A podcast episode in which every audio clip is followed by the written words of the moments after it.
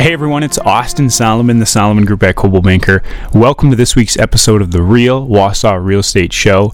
Today we're talking about open houses and some of the pros and cons of an open house. Uh, probably the most important thing about an open house, if you're going to do one, is the timing of an open house. So, a lot of times sellers will ask, Hey, Austin, is an open house? Do those work? Should we do one?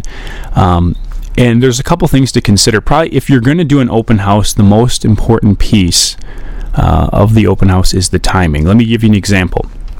Let's say that you put your house on the market on a Friday afternoon at 4 o'clock, and you have an open house the next morning between 10 and noon. The um, the plus side of, of doing an open house is a lot of people can come in during that time, right? So you're going to have more people coming into the property and taking a look at it. The downside of doing an open house that quick after a home is on the market is that open house might be super busy.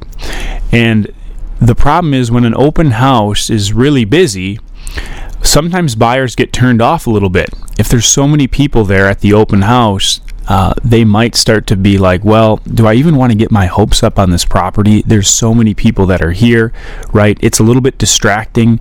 Um, and it's hard to look at the house to have it like a nice dialogue to be able to visualize everything when there's a bunch of people there and sometimes that can be a little bit of a turnoff, right?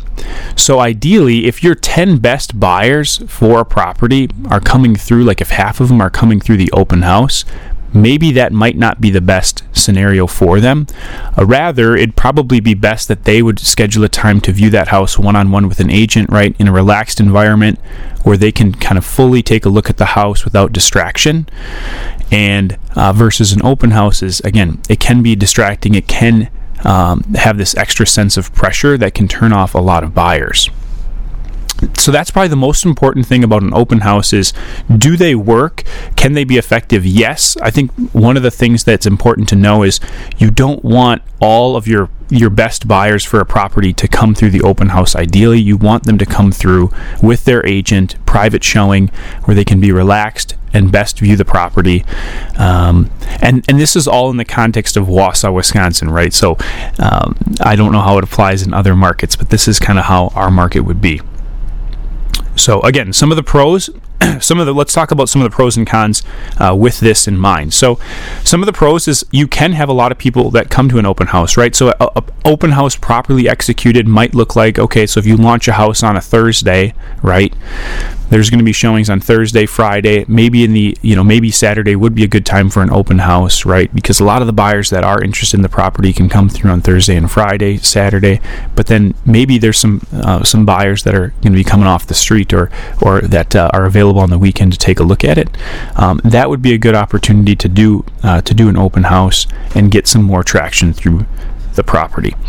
Um, so it can bring more buyers to the property um, another pro is by scheduling an open house. Sometimes just that that event or that act, right, can build some more hype.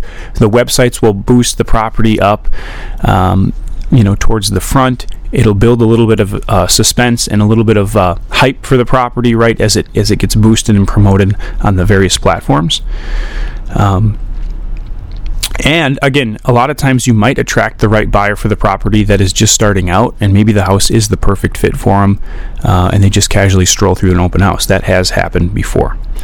Some of the cons, again, would be if the open house is too busy, or if that open house is scheduled too quickly after the house is launched, it may be a deterrent.